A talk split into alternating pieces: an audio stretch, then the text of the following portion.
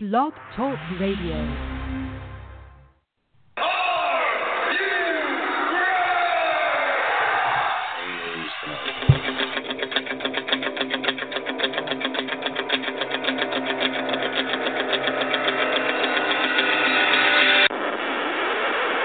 It's time for the Ken Reedy Show!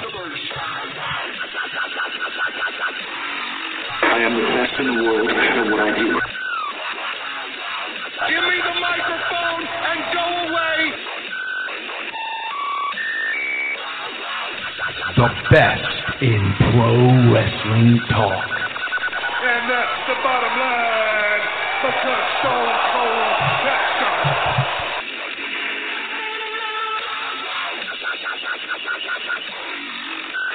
This right here is the future of wrestling. And it begins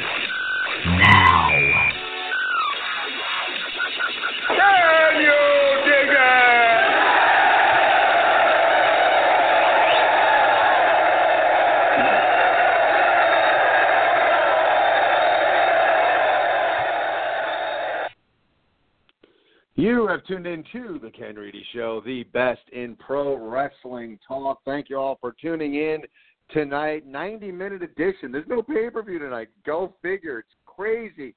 But so many things to get into. Hogan and Beefcake squabbling. What is that all about? Releases, future endeavor, lots of stuff to talk about. Who is not on the WWE roster anymore? Creative. Are they getting better? Are they maintaining status quo? How is TLC? So many things to get into as far as the world of pro wrestling, and we want to hear from you. Give us a call, 347 838 9815 is the number to call. Check us out on Facebook, facebook.com slash The Ken Reedy Show. Again, facebook.com slash The Ken Reedy Show is our Facebook page. Check us out now over there on the Facebook page. Go over there and like us because we just want to be liked. And go over there, and you know we lost a few, which really sucks. So we're we're over 500 now. We're at 497. So tell your friends, get on board, come like us on the Facebook page. We got a show chat on there right now, so you can get involved. If you don't want to call us on our phone line three four seven eight three eight nine eight one five, you can give us your comments over there on the Facebook page and if we think it's a particularly insightful comment or, or something, we'll read it here on the air. Check us out over there. We have a Raw chat on Mondays on the Facebook page, and we're always throwing up interesting stuff over there. So most of the stuff, most stuff we do happens on the Facebook page. So check us out over there. Get your friends over there and like us. Our Twitter is at the Ken Reedy Show. You can check us out on that. Tweeting's your thing. I think that's what all the kids are doing these days. They're tweeting. I keep being told that Twitter's where it's at, or maybe Snapchat's where it's at. Who knows? We don't have a Snapchat, so piss off. But check us out on Twitter. Follow us over there. You can also check out our website, thekenreedyshow.com. Lots of stuff over there. You can listen to the show on thekenreedyshow.com. Blogs, pictures, cool stuff over there. So check us out. You can also hear us on B Players Radio Network, the brainchild of Dr. Frankenstein of podcasting. Mark Adam Haggerty put this together. Lots of great shows over there. So either you're listening to us live tonight on Sunday at 6:30, or maybe you're listening to us pre-recorded over there on B Plus Players. Check us out, subscribe, listen to all the other great shows over there on B Plus Players. Tonight, my my usual co-host, my tag team partner Dave is on assignment, hanging out with the likes of the Beast, not the Beast, the the monster, the monster among men, the demon. He's hanging out with all sorts of creatures of the night. Um, then we'll just say he's out there on assignment. So he's not here tonight, but trying to fill those big wrestling boots back on the show for not it's not a pay per view night, but he's on the show tonight. Independent wrestling sensation. Rocky Santiago is on board. Rocky, how you doing? today? Ken, doing good. Uh, all uh, good thoughts to Dave as I am uh, keeping his very large wrestling boots warm. Uh, and you were right, Ken. A lot of stuff to talk about. We have TLC. We have insights into Survivor Series. We have a couple of uh, fond farewells, but uh, I'm ready to jump right in. And, and let's get into it. I, I mean, you know, and I want to get into Survivor Series because I, I what I, what happened this week um, is fascinating to me as far as Survivor Series because you look at Survivor Series, one of the original Big Four, and in recent years, could you really consider it a Big Four? Um, and, and I think this week has been fascinating because I think it's a pay per view that needs uh, it needs boosting. It's been moving up, but when I think of the Big Four right now in, in WWE, um, you know, it, it really is like the Royal Rumble, WrestleMania, SummerSlam, and then distant fourth is SummerSlam is a Survivor Series. Um, some may even say Money in the Bank is is the new fourth as far as the Big Four, and we're going to get into that a little bit later on. But I do want to get into first off the breaking news, I guess, for today. WWE a few releases people let out of their contracts. Summer Rae, Darren Young, and Emma. And, and you know, with those those those three releases, and and I want I definitely want to get your take on this, Rock. But you know, I look at Darren Young, and I look at Darren Young as a guy that, uh, you know, talented, but never never really hit his stride to me. Never, you know, injuries. Um, I never found him that interesting as a character, a decent worker, a decent look. Um, didn't do a lot for me as a character. Um, didn't grab me as as a fan. Uh, to me, wasn't a great promo guy. Um, you know, and you look at like the things he was talented in, naturally gifted athlete. Um, you know, I think he'd be given a chance, um, but didn't never really realize it. Just never. I don't know. He was that guy that just you know, high hopes as a rookie, you know, coming up from AAA and had a couple of good games here and there, but never really hit his stride. To me, Summer Rae had her moment. Um, to me, limited talent. Uh, I thought she functioned well with Fandango. Uh, so when I look at the two of them, when I look at Summer Rae and Darren Young, fine, release them. They, they, uh, I, I think Darren Young had more than enough chances to kind of find a character that really hit. Um, did they break up him and Titus too soon? Probably, because I think uh, Darren benefited from Titus. Um, but all in all, you know, I wish them the best of luck. Obviously, you don't want to see anyone uh, lose their job. Um, but I can't necessarily fault the WWE for releasing Summer Rae and Darren Young. And even right now, when you look at the roster, there's a lot of talent on that roster, and and they're company, they're business, you save money. Um, I get it. Emma has me scratching my head a little bit, only because of what we've seen out of her late. Um, and I don't really think that Emma really got a fair shake. Uh, I, I look at Emma. I mean, I think she's talented. I think there's a lot she can do in the ring. She's easy on the eyes. Uh, I, to me, and and when you see what she did with Asuka, um, as as someone who is probably kind of a throwaway, like let's just use Emma uh, to to get Asuka on the main roster to get her a victory, and I think Emma like did a nice job with herself as far as not coming off as a jobber, where in essence she was to me Emma was put in that jobber jobber role for Asuka, um, but she distinguished herself as someone who could really go. Uh, to me, Emma's the one that jumps out as someone who is underutilized that creative kind of missed the boat.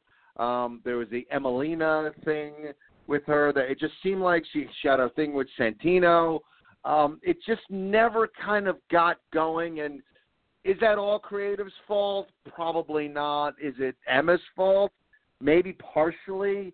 Uh, but as a fan, when I look at the three releases, Darren Young, I'm okay with that. Summer Rae, I'm okay with that. Emma, I think the company kind of missed the boat there, and they could have done a lot with her that they kind of missed. And I'm kind of curious. I mean, on all of the releases. I mean, maybe I'm wrong. You know, Rock. Maybe you're looking at this thinking, or you know, maybe you're a big Darren Young fan, and I'm completely off base here. But I, I look at the two thirds of these releases. I'm okay with Emma. I look at as someone that maybe they could have done more with her. What do you think, Rock?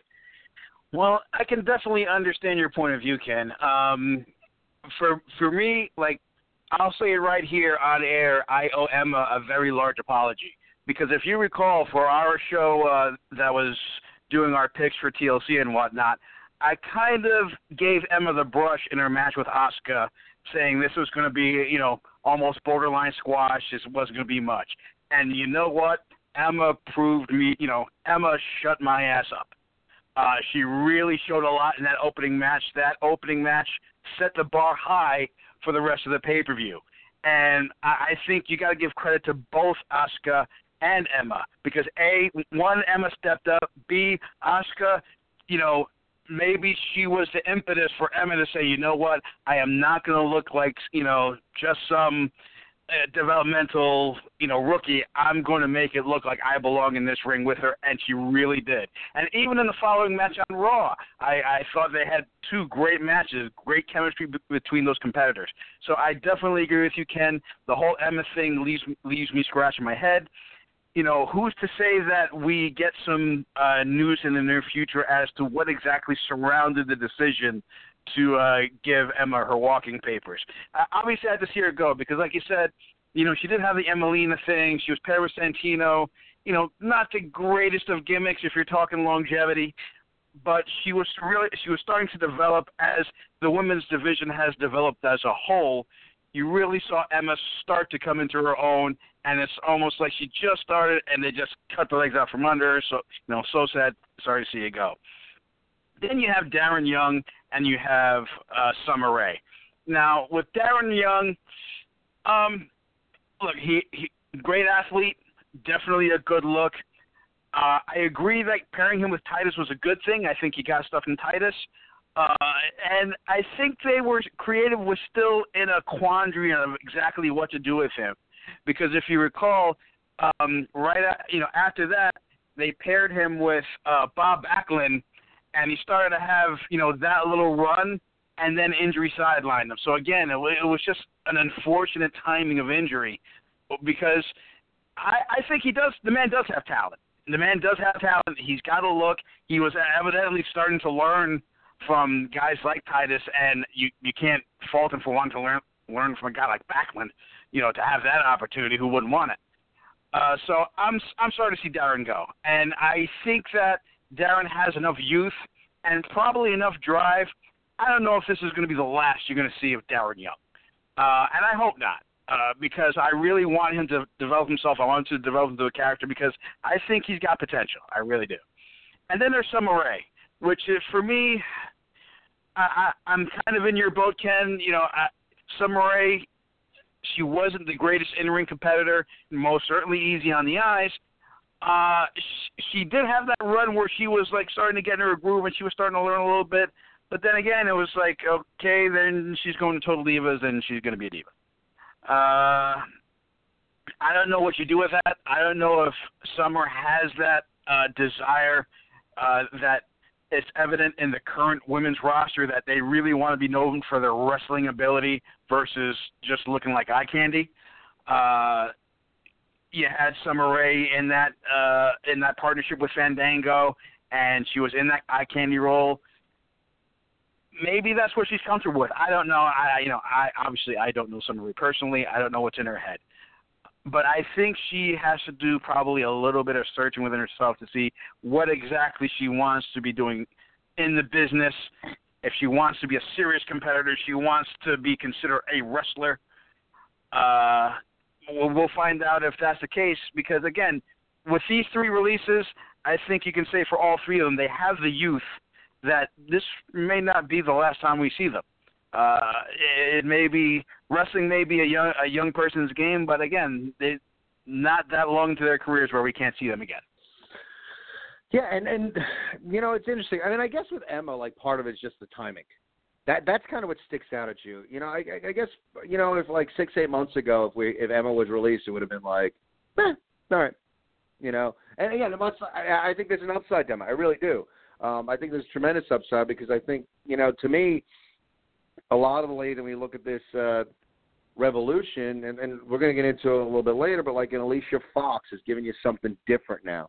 And I thought Emma was someone that could give you something different, something that's like kind of outside of the the Becky Lynch, Sasha Banks, Bayleys of the world. Um, that that I, I just you know to me she was something that could have given us um, a little bit more. Uh, so to me, like again, it's it's after these, like you said it, Rock. I mean, Raw too. You know, when you come in, that you know, right now, you know, the way she's being booked and the way she's being positioned there, and you know, I I'm firmly on the Charlotte Flair bandwagon, but they're they're booking Asuka as the greatest female ever. I mean, she's being booked strong. Um, she came to the main roster with an undefeated record. Uh, they are booking her strong, and they they are like creating this aura surrounding this Asuka character that she is the end all be all when it comes to ladies wrestling. And Emma held her own with her. Elmo Emma was right there with her. So to, to me, like right now, it's the timing. I think Rocky bring up a good point. Like, do we hear something later on? Do we hear? Uh, and this is spitballing speculation, not slander. Don't like it. But do we hear about a failed drug test? Do we hear about a locker room issue? Do we hear about not getting along with insert important name in the company here? You know, do we hear that going forward with Emma? Um, because you would think with a character like Emma, after her matches with Asuka that, that you would just think, now Emma's finally got like this is the time to push her. Now Emma's shown that she can handle herself with one of the top females in the company. Let's see what we can do with her, and she gets released. Um, what's interesting with all three is the climate of professional wrestling now in this country that the independents are strong. There's opportunities out there. And when you look at what's happened over the years with uh, different wrestlers, uh, uh, you know, Matt Hardy goes out on the independent scene and TNA creates this broken character that we keep seeing hints of. Whether that comes to be or not, gets himself and his brother re signed with the WWE. You got a Cody Rhodes not happy with his direction in the WWE, goes out on the independents, has created a character where Cody Rhodes sets foot in a WWE ring going forward. Oh my God, not a bigger pop will you hear in pro wrestling. He has gone out and created a character that when he comes back, if he's allowed to have a reasonable facsimile of that character in the WWE, it's going to be huge. So you have these three guys that if you have the talent, if you have the drive, you can go out there. You know, when you look at a Darren Young, where like maybe his characters have been a little wonky over the past few years, if he goes out and creates something different, something something unique or surrounding Darren Young, and gets a buzz going, he would come. He could come back with a new character. It's almost like the independents have become kind of a testing ground. So it's it's a test now for these three. Go out, see what you can do. If you can create something, maybe you'll be back. Again, you said it, Rock. Three people who are young enough to reinvent themselves. Maybe we see them in different incarnations in the future. Well, yeah, I was. As a matter of fact, I was listening to uh, Talk Is Jericho the other day when he had a Jim Cornette on, and he reminded me of an old axiom that I, I've definitely heard in the wrestling business God before. Damn. God damn! Not that axiom, but the axiom in the in the wrestling business where how do you miss me if I don't go away? And I think that can be and, it, got me thinking. You know, think about how how popular Jericho is, and how pop and how much of a pop he gets when he does come back from his little hiatuses. Think about how popular, how great it was when The Rock came back.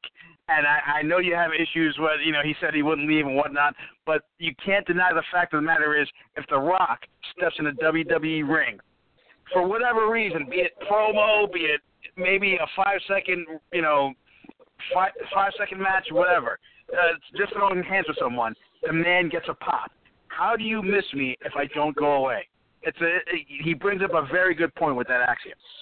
I, I think it's a really good point. It's a and it's a great quote. It, it really is a great quote, and um, it is you know right now.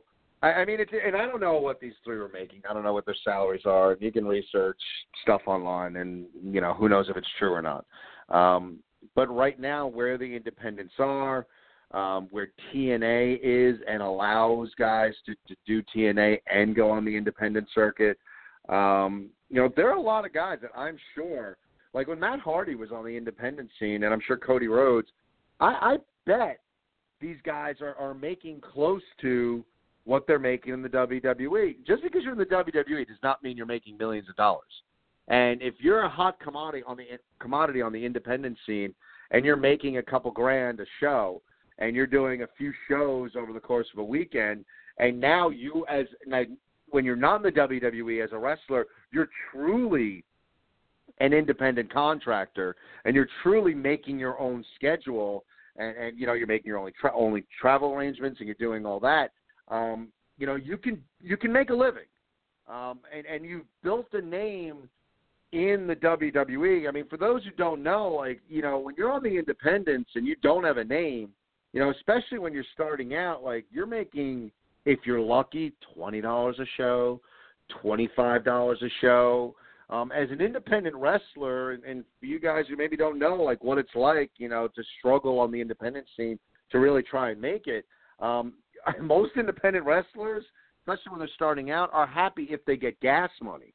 Like that's if you as an independent wrestler, if you break even, if you're able to pay pay for your travel expenses and you didn't lose money on a show, that's a positive, at least starting off.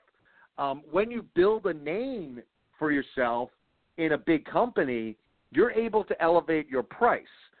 And therefore, you're able to dictate kind of your schedule.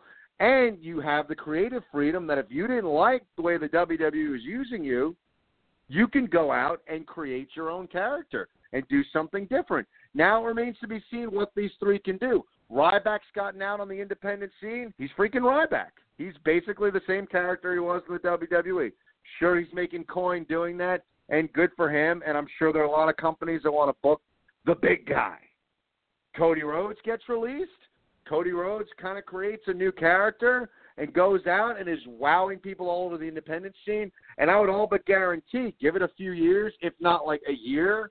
I mean, dude, could you imagine, right, Rock? And I'll ask you, as you're like building a name on the independent scene, could you imagine if the night after WrestleMania, the Raw after Mania, that Cody Rhodes just shows up and, and challenges anybody? No, that that would be probably pop of the night right there. You know, the, like you said, building a, a name for yourself on the independent scene, if you're willing to put in the work, if you're willing to put in the blood, sweat, and tears, you can do that. And when you come off being in the WWE like these superstars have, you definitely can dictate your schedule. It's really how much blood, sweat, and tears you want to put into it. How much do you want to hit that road? How much do you want to market yourself? Because as you said, when we're just starting out in this business, yeah, twenty bucks, hey, that's great, cover my gas that you know you wonder why independent wrestlers get so chummy with each other that they all want to carpool. Hey, more money in my pocket if we all chip in for the gas. But uh, you know, when you have these guys like a Cody Rhodes, uh, like a Ryback, who come out, well now, a I'll dictate my schedule. I'll ask, I'll get my asking price, and all my merch. I'm not cutting, you know, I'm not cutting the WWE into my merch now. Now it's my merch, and I'm making all that money on top of that. So you know you can depending on how much work you want to put into it, you absolutely can make a living. And if you were if you were in that top brass rung, if you were in the WWE, if you go away for a while, you know there's no pop like a pop for a returning superstar. And it really is if you have the balls to branch out. If you have the balls and the confidence enough to to say, I established this character in the WWE which is going to help me get my foot in the door. But I'm going to try something different now. I'm going to reinvent myself, and it remains to be seen with with these three. Does Emma go out and kind of do this like stuck up model character on the independent scene and just banks off that? Fine, I'm sure she'll make her money. Or does she go out there and does she have a character in her head that she wanted to try that now she's going to try it out. She's going to get her foot in the door with the name she created. Now she's going to try something different, and that goes for all three of them. Um, and and that and, it, and it's iffy, man, because trying something different, you don't know. Um, who knows the the ceiling for these three as far as their talent? I always look back on like Eddie Guerrero and reading his autobiography, and when he first got fired by the WWE, he went out on the independent scene and you know, he went to the promoter. Was like, yeah, you know, the promoter's like, yeah, we're gonna book you in the main event. Uh, we just got to figure out like how you win and but our champion retains the title. We got to figure that all out. And Eddie was like, "Well, what if I lose?" And he was like, "Wait, what?" He's like, "I'll I'll I'll lose to your champion." And promoter was like, "Wait, what?" what? And and Eddie was like, "I'm I'm good. Like I can do this. Like I'm I'm good enough to I'll survive the loss." And do these guys have the balls to do that? You know, that's the thing that's amazing with with pro wrestling and you know, even even you know the the limited time I, I've spent on the independent scene, like having the balls to say, you know, I can lose to you. Like I'll put over another talent because I'm going to be fine because I'll survive the loss. You know, does a Darren Young have the balls to to wrestle somewhere in like say like Nutley, New Jersey, and lose to someone, but know I'm good enough. Like I'm going to be fine. Is he good enough to create a new character that he can sell on the independents? and then reinvent himself and maybe come back to the WWE. And, and that's a lot that, because you could you could take it easy. All three of these guys will get a good payday. They will have a good price on the independents, not changing a thing. They probably won't go back to the WWE, but they'll have a nice a, a nice payday. They'll have a number of promoters that will want to use them. Their weekends will be full, at least for a couple of years, so they can maintain the status quo and, and make a living. Do these guys go out and try to do something creative, or do they maintain the status quo? It's because I think there are three individuals. Uh, to me, and I don't know about you, Rock. Summer Rae is kind of third on my list with these three, but I do think you have three people that are young enough to reinvent themselves, three talents that could get re-signed at some point with the WWE. I'm just curious if we have any one of them go out on the independent scene, reinvent themselves, and wind up coming back to the WWE as something different? Well, uh, one thing you definitely learn early in the business, I know you know it, Ken, you never say never. Um, you know, anything can happen. The, these individuals were earmarked that they had enough talent to be in the WWE for whatever time frame they, they were in. So it would not surprise me if we see a reinvention. Uh, it also wouldn't surprise me if if one or two of them stick with the same gimmick and still make it back. Uh, you know, it's all about the fans. It's you know, it's almost with the state of the independence these days. I'm not gonna I'm not gonna sound too optimistic and say it's almost like the old territory days. No, it's not. Uh, you know, unfortunately, it's not. And again, with the old territories, I think that's where you got that. You know, how do you miss me if I don't go away? You just go to another territory, and you, you're bright and fresh and new and you can try something different. But uh, each, uh, you know, three of these uh, superstars, I my heart goes out to them. I wish them the best. I, I think all three of them have the ability to uh, reinvent themselves, to strive, to put in that work, and I I wholeheartedly get the feeling that in one way or another we're going to hear from each of these three again somewhere down the line. And with that being said, let's go out to the phones because guess who's guess who's on the phone line? It's Dave. Dave, how you doing, man? I'm doing great. Just uh, driving home safely, I might add. Uh, back from New York City today. It was a rainy day. I'm sure you know what that's all about doing with your studio in New York. Uh, soaking wet head to toe. Got to meet Finn Balor and uh, Sam Roberts from the Sam Roberts Wrestling Podcast. So uh, yeah, it was a good day all in all. That's awesome. So uh, give us, I, you know, I, I know you. you so first off, because I, th- I think you guys talked about it. Well, we talked about it via text. Um, so how big is Braun Strowman up close? Braun Strowman, I'm not going to lie to you, he's enormous. Like, and uh, let me. And I'm glad you brought him up because as I was sitting there, I was the, the signing took place at uh, Caroline's on Broadway in Times Square, and uh, I was amazed at how many young children, and I'm talking like adolescent, were really that were really into Braun Strowman. He's been a bad guy for God knows how long now, and he just recently turned babyface at the TLC pay per view, and there were a lot of little kids that were about knee high to a grasshopper wearing Braun Strowman T-shirts and I was just like amazed that kids that age were into somebody like him because he came from virtually nothing and people didn't really care about him and then when he was put on his own he reinvented himself and became something. Um, but you know, to little kids, there was a guy in front of me with a with a five year old who was a Finn Balor fan, but he was also a Braun Strowman fan. And um, I asked the I asked the dad. I said he likes Braun. He goes, yeah. I go, can I ask you something? He goes, sure. I go, does your son still think like you know he doesn't know it's predetermined, does he? He's like, no, not yet. I go, and he and he likes Braun Strowman. He's like, yeah, legit. And I was like, wow. Like at that age, like kids usually like the good guys and then they hate the bad guys. But I was just amazed at the the the, the young adolescents that were um, big Braun Strowman fans. And as far as his size goes, enormous. I mean, like you could like you could throw a tennis ball up against his back and the tennis ball would probably explode. That's how big he is. Um, and he was posing with kids and he kind of did like the um, you know he showed his muscles or whatever. One kid's head, one kid's head didn't even wasn't even the size of his bicep. I'm not kidding around. It's legit. he was that big. I, I I was amazed. I couldn't believe it. You know, it's interesting because you, you you bring that up, and it's you know, and we grew up with it, and maybe that's part of it, and maybe wrestling is, is changing a little bit. But you know, the the era of the small guys and and like the smaller wrestling's being pushed, and um, you know, like growing up for me, like I mean.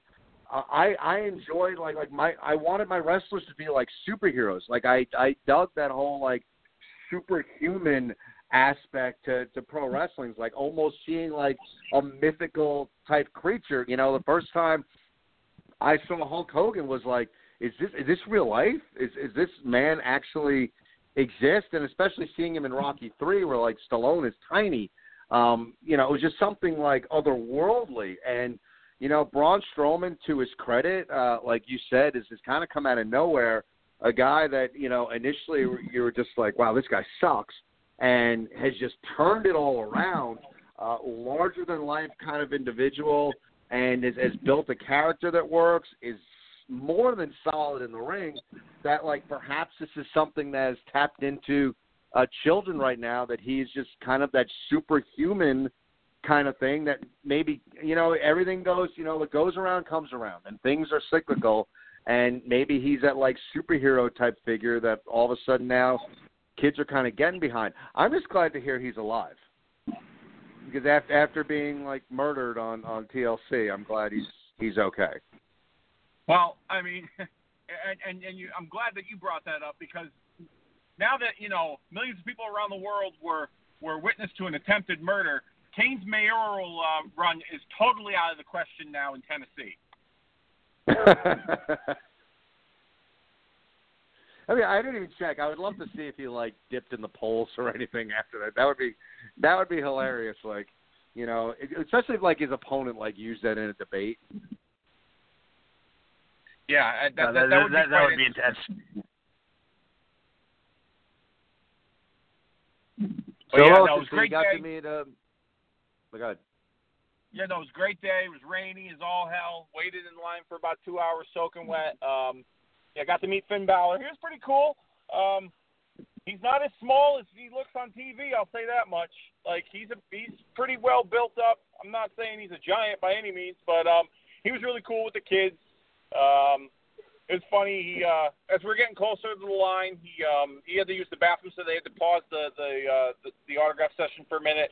And he walked by and he gave the Too Sweet to everybody, and you know. He, he was cool. You know, I, I did ask him one question because they rush you out of there so quickly with these things anymore. It's it's it's kind of disheartening when you go to these, especially now that I'm older, going to these wrestling autograph signings. Like you get in there, boom, take a picture, sign it, shake a hand, see you later, bye. Like it's and and you pay all this money to do that for like 15 seconds.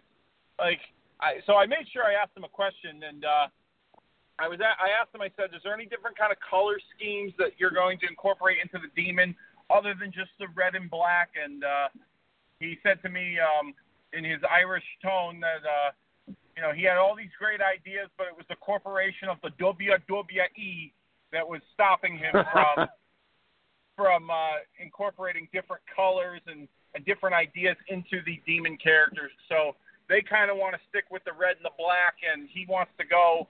Um, you know, other directions with the color scheme, but I think you know that that's that's not really uh, you know a, a big issue with me. But I just thought it was interesting that like he's kind of stuck with that that red and black color, and I thought maybe like you know, switch it up a little bit. But you know, it is what it is. Good turnout. Got to see some of the new like action figures that they come out with. Um, so it was pretty cool. Some of the action figures that they put out, like guys from like the past and present. Um, there was a um, uh, uh, what not? He wasn't Earthquake. and He was. He wasn't. What was he in the WCW when he was in the Dungeon of Doom? What was Earthquake's name in that group? Oh, jeez. Um, It was something really. I do remember. I can't remember his name. I remember being in that group. Do you remember Rock? Oh, Um, thinking. I got it. I got it. The Shark. That's right. It was the shark. That's The- came out with like a shark action figure. Um, so that was pretty interesting, and you know, it, I found it very interesting too, being around all these people, um, especially these grown adults. How many of them came in and like belts and like stuff to sign? Like I'm missing the boat. Like I need to like find a different profession because these guys came in with a suitcase full of shit and had all these guys sign this stuff, and I'm sure it's gonna it's already on eBay or it's gonna be on eBay pretty soon because. I don't know what I'm missing out on, but I can't tell you how many grown men I saw walk in there and they had a suitcase full of stuff toys, belts, posters, hats, t shirts, you name it. I don't know if they paid extra or whatever the case was, but I was just amazed at like what the mark what the aftermarket is for like signed merchandise from pro wrestlers these days. Because it certainly wasn't that wasn't that way 25, 30 years ago. No, after aftermarket stress on Mark.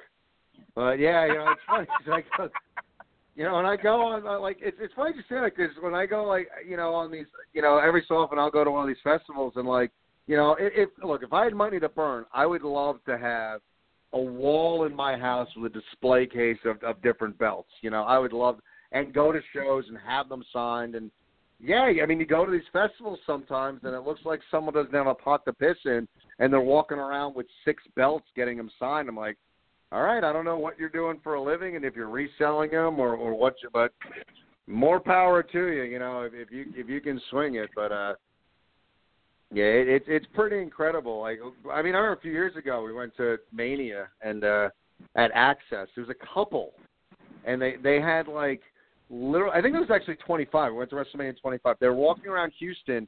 They had two belts on each arm and three belts around their waist.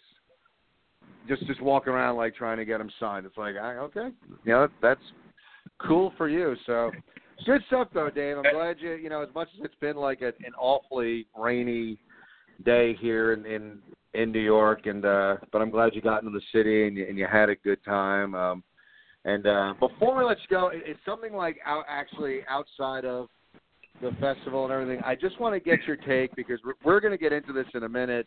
But you met Finn Balor. Finn Balor loses to Kane on Raw, and the IWC wept. I'm curious your thoughts. How did you feel about Finn Balor? Oh God, losing clean to Kane this past week. I'll be honest with you. Normally, I'm usually the guy on this show that tells the IWC to lick my hairy ass crack. But in this case, I'm kind of understanding of their feelings as to why he lost clean. Um, I mean, he's young. I don't see why Kane at best short term. And I understand they're trying to build him up to eventually um, lose to Strowman, but I didn't think Balor was the guy, especially to the momentum that Balor had with the great match he had with AJ Styles at TLC. I just didn't think Balor it was suited for him to to be in that position. I'm not outraged or in an uproar over it like the internet, but in some ways I don't blame them because Balor's going to be around a lot longer than Kane, and he's kind of had his momentum swept out from under him with injuries, um, some some booking decisions, some changes in the creative. So I felt like that he's he's been getting a decent amount of momentum in the past few months with the stuff with Bray Wyatt, and then he had the match with AJ. That he comes back and he wrestles Kane, and yes, it's a total mismatch in size, but I just didn't think it was really necessary for him to be in that role. Kane could have taken out. Well, Kane could have destroyed my favorite, my, my least favorite wrestler, Mojo Rawley, and I'd have been extremely happy. Um, and it was still could have built him up as a monster um, but Mojo's on SmackDown, Finn's on Raw. So yeah, I'm not in an uproar over it, but from the room, the rumor mill, uh, you know, this past week was that Kane destroying Balor that way is a sign that Balor might not be in line for a title shot with Brock at the Royal Rumble, which has been rumored for quite some time. So if that's the case, it's unfortunate, but um, I just don't see the the reason why Kane had to do that to him. Kane could have came out and choke slammed 20 of the lower card guys or a bunch of the cruiserweights because nobody gives a shit about them, and uh, he still would have had he still would have had some credibility towards you know towards his monster character heading into a program with Strowman. I just felt like Balor's more important to the roster right now, so that's how I feel about it. Very interesting. That's good stuff. Well, I'm glad you actually had a chance to give us a call in and uh, safe home. Hope uh, you, you went actually you went to this festival for uh, your brother's birthday, correct? Yeah, he goes every year. So um, he, he last year he went, he met Balor, and this is the second time he actually met Finn Balor. So he wanted me to come with him this year. Uh, so I, I, I accompanied him this year. Uh, we've gone a few times. Same group that runs it. Um, we've met Bret Hart, the Outsiders, Ric Flair. It used to be better than it was now because you would go, you'd pay, you get your picture taken with the guy. He signs an eight by ten, and then you get to stay for like a two and a half hour question and answer session, which was pretty cool. Now they don't do that. Uh, they just get the guys that come. They, they they obviously you know rent out guys from WWE, and they work that out with WWE, and they come in, they sign, take pictures, bing bang boom, and then they're out. So it's it's not as intimate as it was years ago. But we went saw um, Bret Hart one year, and we stayed for two hours, and he had a really good question and answer. And this was before like the Legends deals were really a big thing in WWE. But pretty much anybody who's been on TV is almost under a Legends deal. So um, in in some ways they're almost forbidden to talk about that kind of stuff. So I think that's why the Q and A's have uh, have uh, faded away from this group. Interesting. But did your brother have a good time at least? Oh yeah, he loved it. He always he's always digging it. He's always excited for it. You know, I mean that's that's his thing. You know, he's you know my my my brother. You know, he's he's been a huge wrestling fan as long as I have been. Um, so yeah, he loves it. He's he lives for it. That's his you know, WrestleMania stuff like this. You know, he, he gets to do all that fun stuff, and you know I'm happy for him. That's that, that that's what really matters. It's more about him being happy than me. I had a great time, but you know if I didn't go, I wasn't losing sleep over it. Awesome. Well, glad he had a happy birthday, and, and definitely wish him a happy birthday from us again. Thank and, you. Uh, uh, actually, yeah, we're we're not back for we're on hiatus. We'll be back in two weeks for the next show, so we'll have you back on then. And glad you're able to give us a call tonight. Thanks for having me. I appreciate it, Rock. Thanks for holding down the fort. You're the man. Ken, thanks again. And No, you're the man. I'm just keeping your boots warm. No, no, no, no, no. You got a spot in the show too, dude. Don't don't try and pull that bullshit with me, all right? Just 'cause we're on the air, don't glad hand me on the air, all right? You're you you're you got a big part in the show too, all right? So enjoy it. I'll uh, I'm sure I'll probably listen to the replay at some point uh, in the next couple of days or so. Have a great show, guys. Thanks for having me on, and I'll uh, I'll see you in a couple weeks. Talk to you later, brother. Thanks a lot. Take it easy. Thanks, Safe man. home. Bye. And that was cool. We have uh, Dave giving us a buzz, uh, you know, meeting Finn Balor and everything. And, you know, that that was kind of wanted to hit a little bit of that. Um, you know, and he gave us his take on, on Kane and, and Kane beating Balor. And, and it's interesting because, uh, you know, what, what I find interesting in pro wrestling is when you talk creative. And then, you know, and we're all guilty of it at times, everybody. And we joke here about the IWC, and, and pretty much we joke about the IWC here because, well, they don't know what they're talking about. But I kid, I kid. But, you know, we joke about it. We're all fans, we're all wrestling fans, and um, we all kind of, at least at some point, we're watching wrestling. We, we our, our opinions are skewed. None of us can really look at wrestling objectively. We all have the guys we want to see pushed. We all have our favorites. It happens. And on, on this show, we try to be objective, but let's face it, we're fans here, and and sometimes it's tough. And and honestly, I was you guys listen because you know opinion is fun, but opinions are like assholes. Everyone has them, and they usually stink. But what's interesting that I find in pro wrestling is you have a lot of fans that will Just oh my God, do something different. Why are you doing the same thing over and over again? Stop. It was so easy to predict this. But when they do something different, if one of your guys happens to be victimized, it's oh God, what are they doing? They don't know what they're doing. Why did they do that? And and that's and that's probably what's half the fun of debating pro wrestling. And and and I, I find it intriguing because we do look at the WWE, and a lot of times they do play it safe. Um, and a lot of times on the show, when we do our picks, it's you know, do we pick with our head or or with our heart? Because when we pick with our head, we pick in a way that what, what are we used to the WWE doing, and let's go in that direction. When we pick with our heart, let's face it, we're putting our fantasy booker caps on, and we're talking about what we want to see. And like last week at TLC, which I thought was an okay pay per view, a pay per view that was subpar to me on paper was okay. I thought the main event was got a little bit ridiculous because they basically murdered the Shield and then they were able to come back. I, I there was a lot of plunder, baby, if you will. Um, entertaining, yes. A lot of plunder is always fun. I to me they kind of overdid it if we're thinking logically how they are human beings. Um, that they, they there was way too much punishment taken. Um, when Kurt, Ang- my prediction in that match was Team Miz because I I predicted that Angle was going to turn. And when he came out after being injured, I was like, oh, here it is. And no, it wasn't. It wasn't to be. Um, now, and that's just it. The thing is, now do I sit here as, as a talk show host, as a podcast host, and say, you know, oh, the WWE missed the boat. They should have turned them. No, because I mean, I could, and it would have been really interesting, and it would have, you know, given us something really different. And I think that crowd would have been absolutely shocked if, and, and that was where I was coming from, picking from my heart, fantasy booking. Angle didn't turn, um, but they played. I mean, the thing is also, I thought it would be interesting if the Shield lost without Roman Reigns because the unit needed to be together. Um, and, and that was the whole story arc I was telling. Did I know that SmackDown was going to invade Raw the next night? No. And I thought that was really intriguing and really something different. Um, part of me um, kind of Angle was this badass TLC kicking ass mother effer on Sunday night. He looked like a scared old man on Monday night, which kind of was odd to me. But other than that, that's me being nitpicky.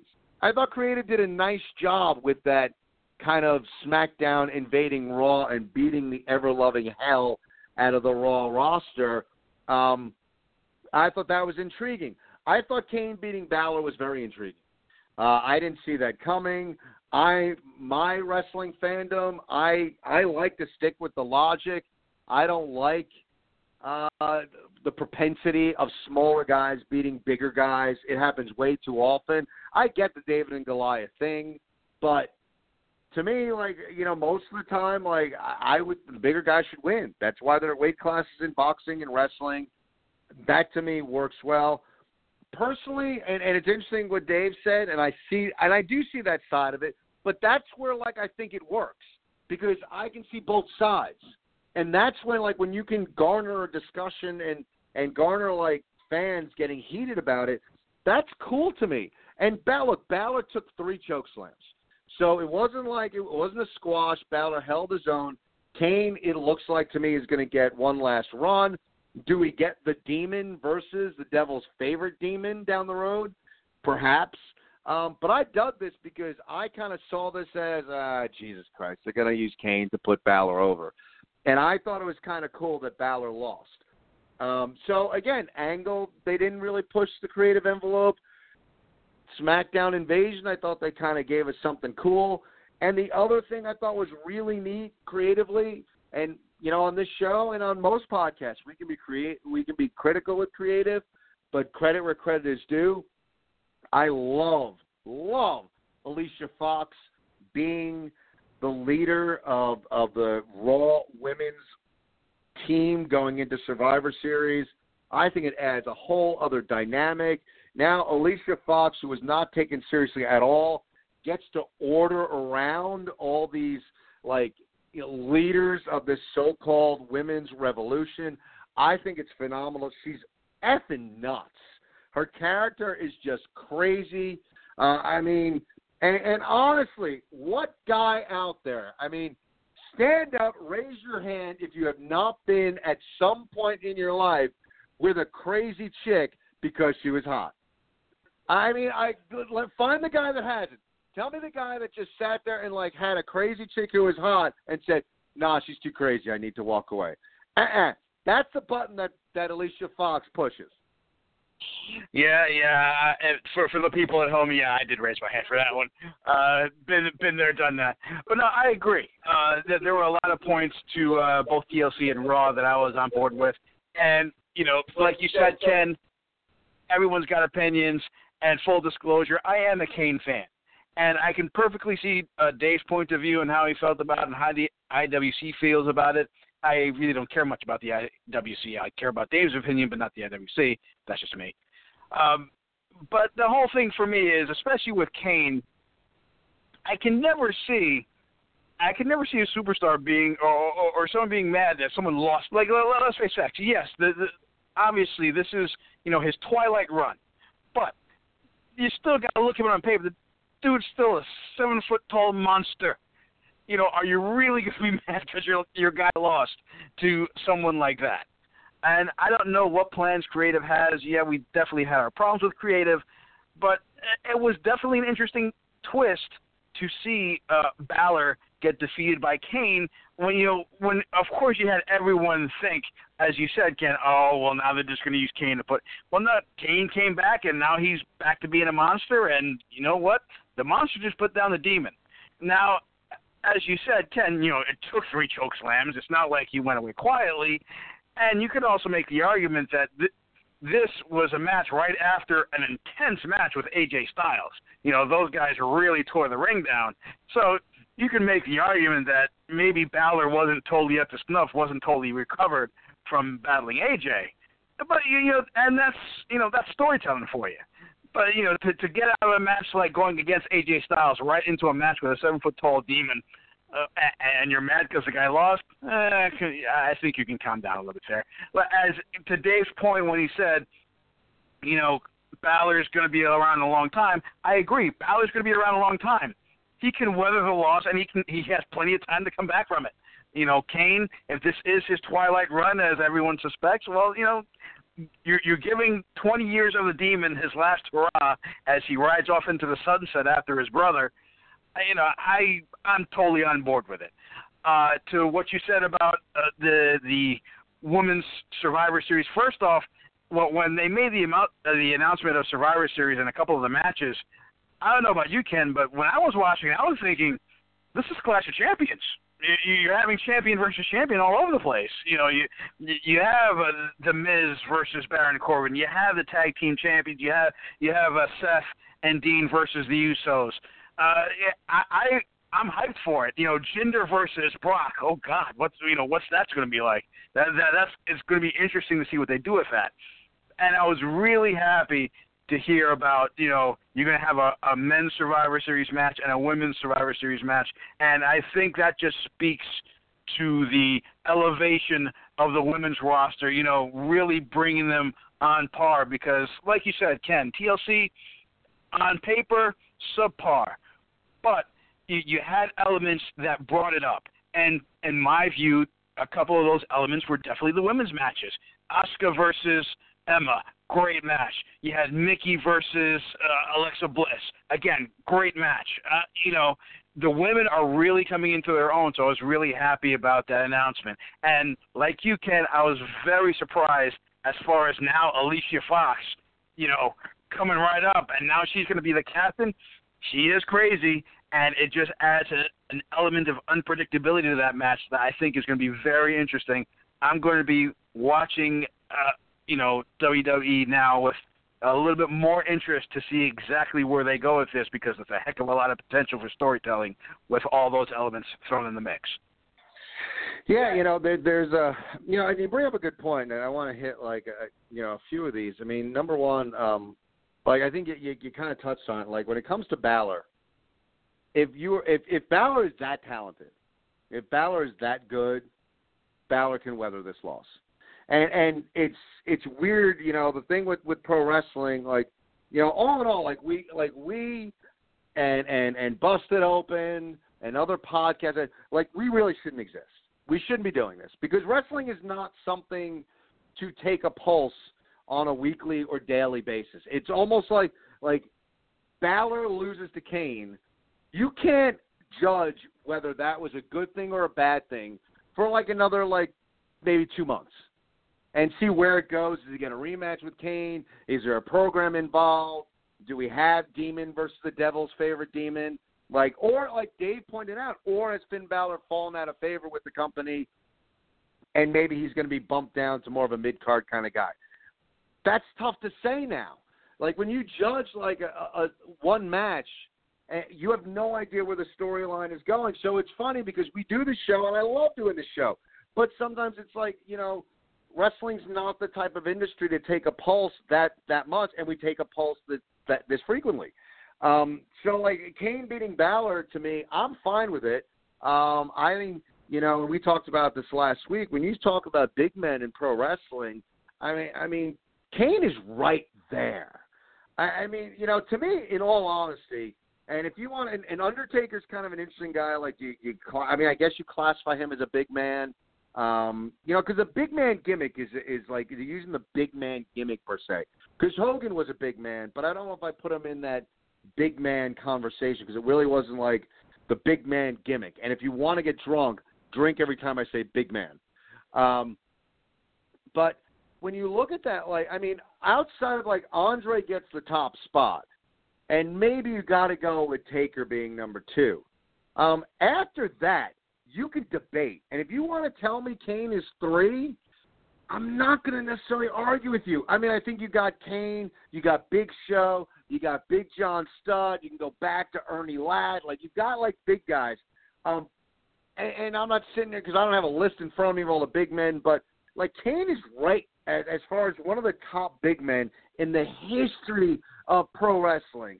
If this guy is on his last run, man, piss off, Balor. You know, weather the goddamn storm. And if you're that talented, you'll be able to get pushed down the road a piece. Now, again, it remains to be seen where does the company see Balor?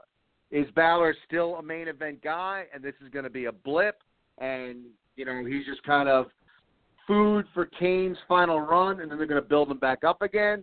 Okay, if this is something that he's fallen out of favor and he's going to be knocked down a few pegs, we'll see what happens there. But I have no problem with Kane beating Balor at this juncture but I am curious to see where we go moving forward. Alicia, you know, one thing that I found very intriguing watching Monday Night Raw, and whether it was intended or not, and, I normally, you know, there's not a lot of positive I would say out of commentating as a whole in in the WWE. Uh, um, but Corey Graves during the, the the triple threat match with the ladies said then I'm paraphrasing, but it was something to the effect of, "I really hope Sasha or Bayley wins because I couldn't handle Alicia Fox as as the champion, as the um captain of the team." And what I found really, what I read into it, maybe I'm reading into it too much. What I what I took away from that is Sasha and Bayley have basically become interchangeable, and while watching the match, I I was really I was really rooting for Alicia Fox um, because I thought there'd be some fun storytelling with that. Uh, and uh, but I didn't think she would win. I thought she was really in that match to eat the pin from either Sasha or Bayley. Which, when Corey Graves said that, I was like, wow, they've just kind of become like two sides of the same coin, kind of interchangeable pieces, like this uh, benign, face female athletic character. Like just it, it really doesn't matter anything else that you're doing. You're just kind of the same similar character and Alicia Fox gives you something different, which again, we'll see what happens going down and that's why I've kind of been down. I've been down on Sasha Banks, Bayley, and Becky Lynch because I don't think they've evolved and they've kind of been the, the the same thing for a while. And and when Corey Graves said that, I I found that very eye opening. Then I, I don't know, and I would doubt Corey Graves actually meant it the way he said it. But to me, when he said it, I'm like, you're just basically putting it out there that that Sasha and Bayley have become interchangeable pieces. This crazy bitch, like being the captain of the team, is just awesome to me. Um, she changes everything to me. She'll make. I mean, she's gonna make. And, and it's. And I'm not saying she's the best by far. I, I mean, Charlotte's amazing. Um, there are a lot of better workers that are going to be in this match. But I'll put it down on record, and I'll go out on a limb right now. The most entertaining aspect of this Survivor Series match is going to be Alicia Fox. She's got great comic timing. Again, this this crazy character is awesome. I for for most guys, as I said earlier, we've all had that that crazy girl we we've dated and she was hot and we kind of there's, there's kind of this like love hate thing with guys. She's hot, but she's absolutely out of her mind. I mean, when she grabbed the ref and kissed him after the match, the ref didn't know what the hell was going on. Um, I, I like uh, more honestly more than Sasha and Bayley. Uh, to me, Alicia Fox has a better grasp of what her character is, what her character's role is, and when all these women are thrown into this Survivor Series match, I to me predicting right now, and I'm not predicting who I'm going to say is going to win, but I'm going to say the most entertaining aspect of the ladies' match in Survivor Series is probably going to be Alicia Fox. Well, you know, I, I ain't gonna argue with you for saying that, Ken, because you know I agree. Alicia Fox is entertaining, and you, you bring up an interesting uh, point with the interchangeability of uh, Sasha and Bayley. Now, I, you know, full disclosure, I'm a fan of Sasha and Bayley, but in my estimation, in my opinion, you know, which everyone has one, I don't know how much uh, Sasha has developed the boss character within a face role because, in my opinion, the best time that Sasha and Bayley had was when they were an antagonists. When Sasha was in that boss role and she was a heel and she was good at being a heel. And you know Bayley obviously uh, is a great face of the company uh, for the women's side. Can be that uh, can be that real baby face. But again, you're not going to have a great hero unless you have a great villain. And uh, taking nothing away from uh, you know the current heels on, on the women's roster, you know, especially Alexa, you know, taking nothing away from her, Sasha was at her best when she was at her most evil. And I think, you know, I don't know if the WWE is going to recreate that down the line. Are, are they going to have, you know, Bayley and, you know, and maybe this was indicative of, you know, present day having social media because it was on social media and the death of kayfabe that you saw Bayley and Sasha hanging out a lot. Uh, you know, you, you had pictures, you had the Instagram and all that stuff. Okay, these guys are friends. Why are we going to have them fight each other? Uh, you know, to me, that you know, you could make the argument that kayfabe kind of, or the death of kayfabe rather, kind of ruined that because those two had great chemistry in the ring against each other. And I really hope that somewhere down the line they explore that. Now, who knows? They may even turn it on its ear because we've seen Sasha in the in the heel role and Bayley in the face role. Who's to say that somewhere down the line you don't see a reversal of those roles and see what those ladies can do? It, it's quite obvious that when you put them together against each other, they have chemistry. So it'll be interesting interesting to see how they develop their characters down the line, and hopefully they do, because as you said, Ken, to to stay with the same same gimmick and you know, the same equation, it can get tiresome. It gets tiresome quick. You you have to evolve in this business. If you want to stay relevant, if you want to stay interesting, you always have to keep evolving. So I really hope, like in the in the case of Bayley and Sasha that they do that, you know, they do that little tweak that makes their characters interesting again. The same thing for Becky. Uh, I, I was a fan of Becky Lynch. I still am a fan of Becky Lynch, but I can agree with you, Ken, that maybe right now she's kind of in a, a state of flux in that you don't really know where she's taking her character. She she started out as this quirky redhead, you know, said a lot of puns. I don't know how much I was with the with the pun thing, but she had her she had her role. She had her her character, and now it seems that okay, the character is done. We know it. What else you got? Uh, the, the only the only woman I can say who's kind of really weathered that storm really well is Charlotte. Uh, you know, and I think maybe it's an unfair comparison because she has that pedigree. It's so easy, you know, when you have that kind of pedigree. I'm a flair. In this business, when you say you're a flair, well, damn it, you don't need much more. You know, you got the robe, you got the skill, you got the strut. Eh, eh, this is one of those type of businesses where you have that, you can run with that.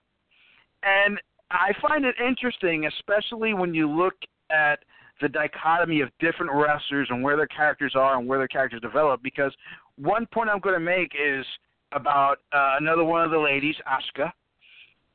When you look at Asuka and they're building her up, and the crowd eats her up, and she's built up as this mysterious, you know, this mysterious Asian woman, almost like a force of nature, doesn't talk much, but really gets the crowd.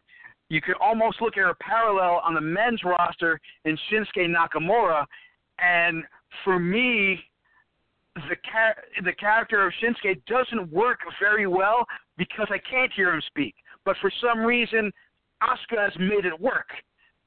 Uh, she's he's made that mysterious person work, whereas I don't feel it. It does work for Shinsuke a lot.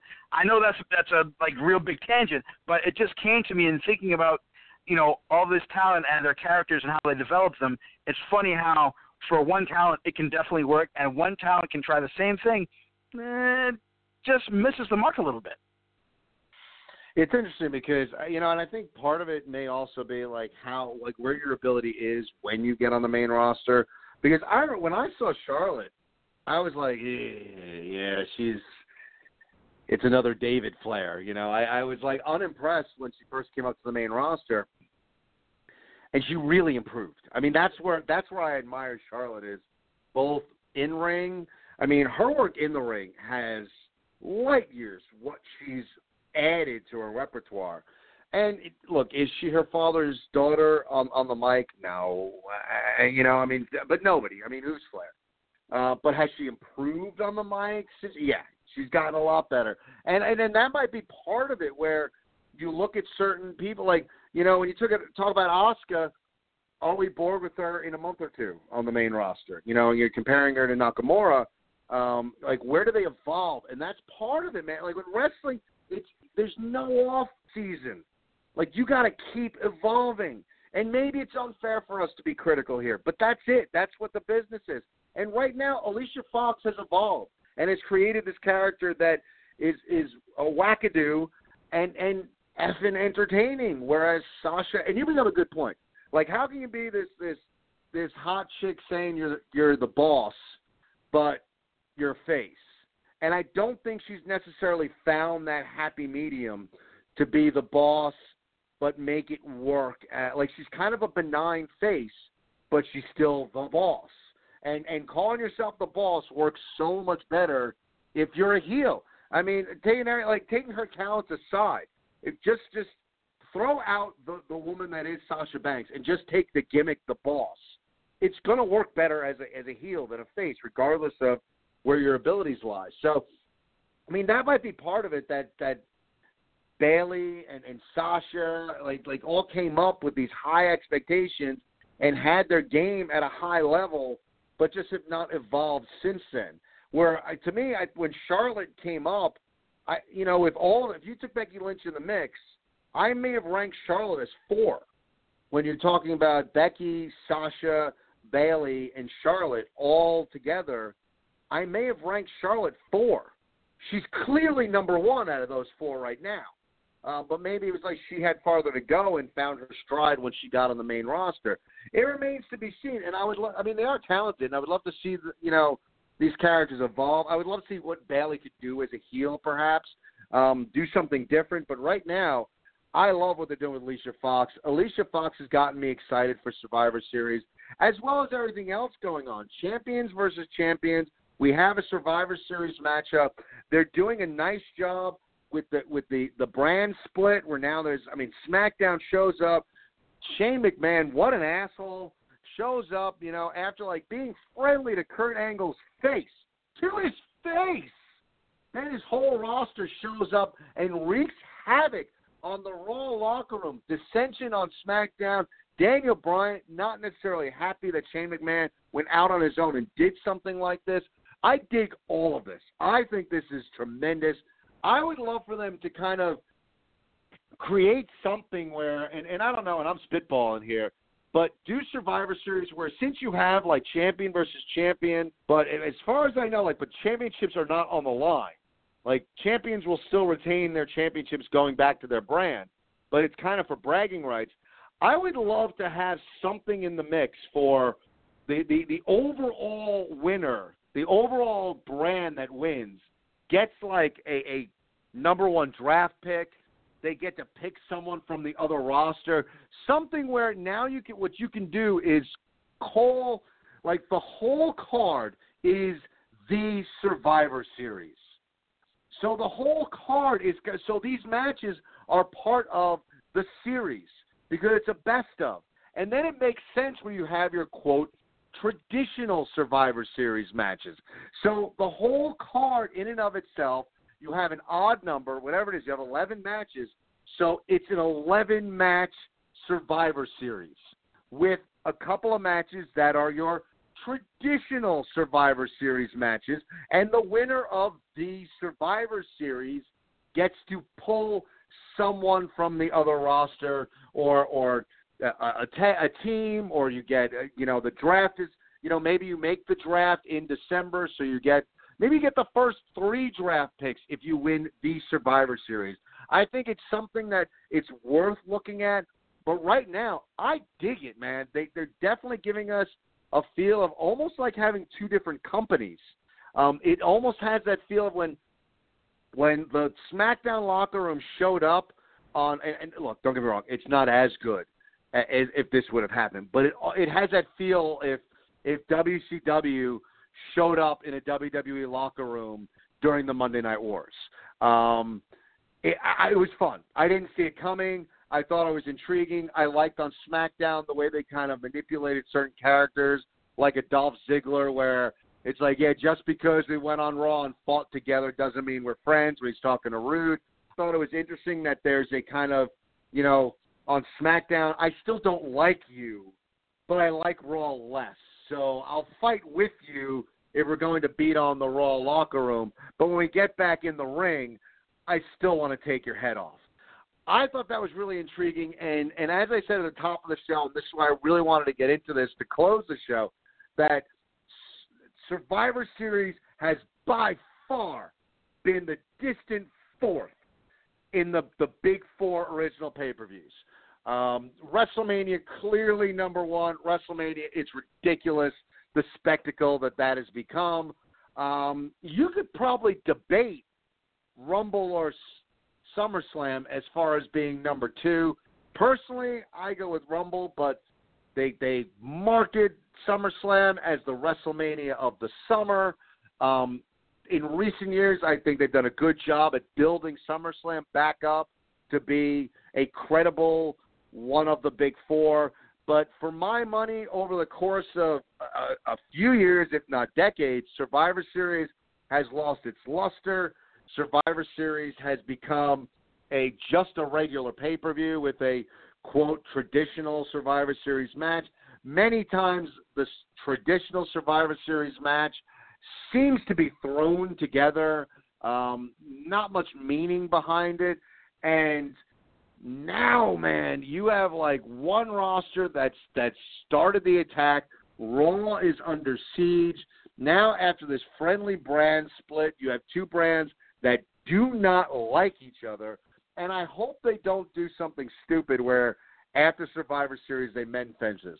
Let's keep this going. Let's have like two companies that really are, are rivals with each other, like that don't like each other, and and have more heat when Survivor Series rolls around next year. Again, I like the idea of having an odd number of matches and calling this the Survivor Series. When we get to Survivor Series, it's going to be difficult to make picks because you have champion versus champion in a number of matches.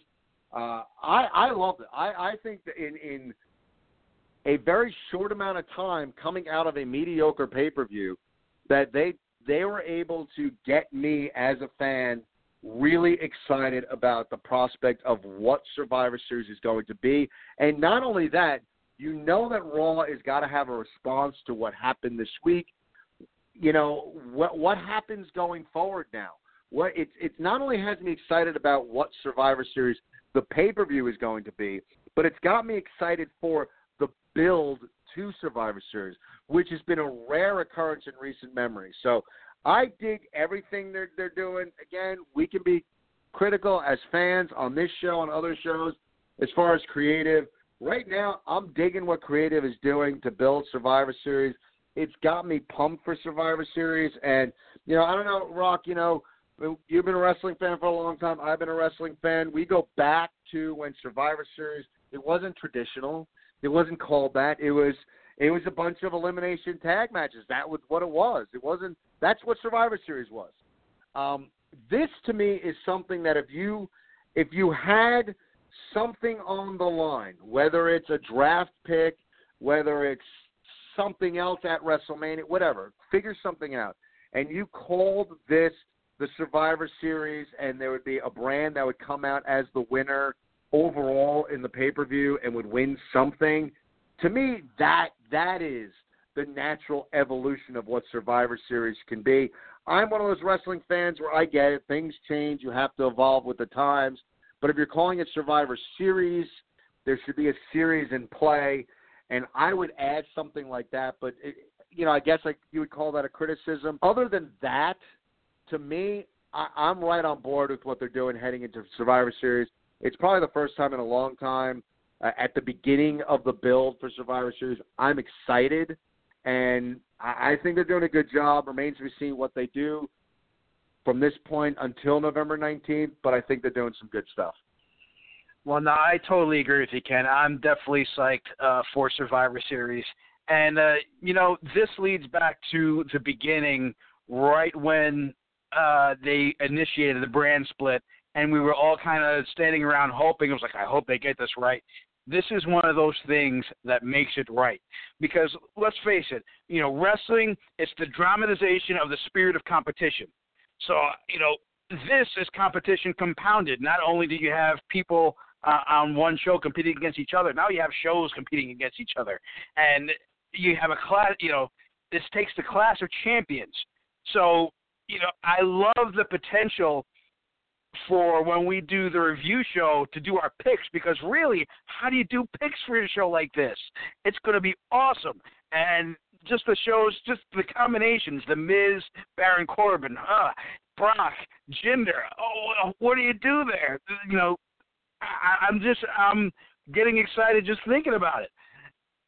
This is one of those shows that's unpredictable, and I perfectly agree with you, Ken. There should be something on the line be it draft picks, be it a, a, a gaudy freaking trophy that one show can lord over the other show, like we're the holders of the Survivor Series trophy. But it also uh, introduced some interesting elements. You had Daniel Bryan and, and Shane possibly not on the same page. Does this call for down the line? You know, you had Angle come back. Do you now introduce Daniel Bryan versus Shane McMahon, two of the two of the guys who would take the biggest risks in wrestling, you know, who's to say they can't meet at a Hell in a Cell match?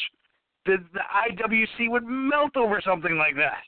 Of course, they would melt even further if Daniel Bryan lost that match, but that's a whole that's a whole other story. But you, you know, you definitely introduced a lot of elements.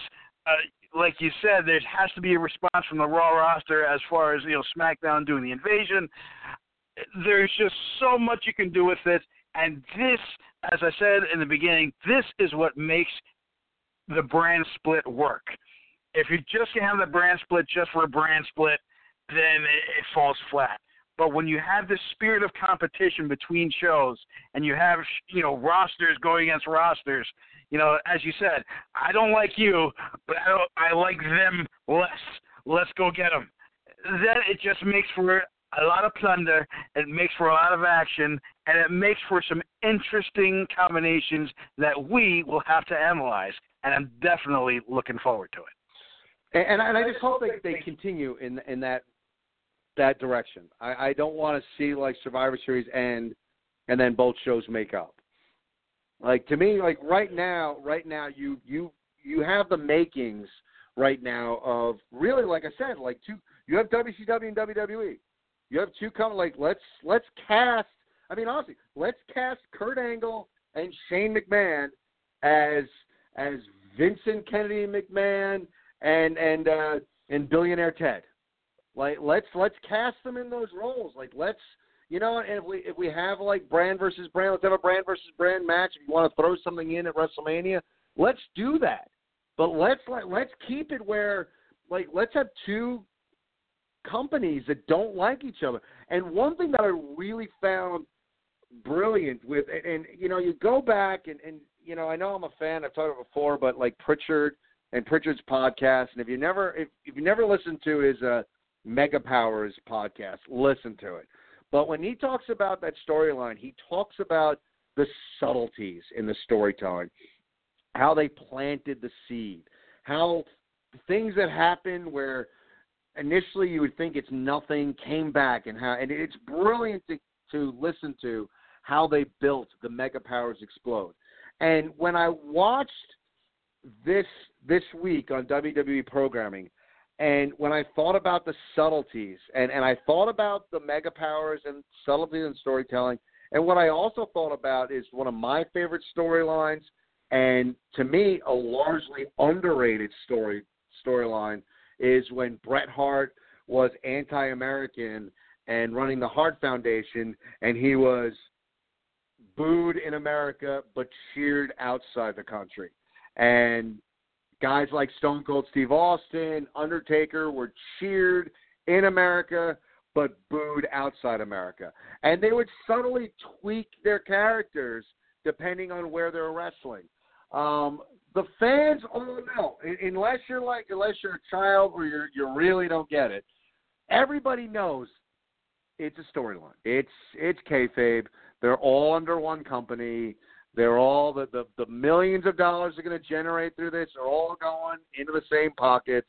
Um, Shane and Kurt Angle both have money to be made on this. It's not like if SmackDown comes out of Survivor Series superior. That angle is losing money because of it. They're all under contract. That blah blah blah blah.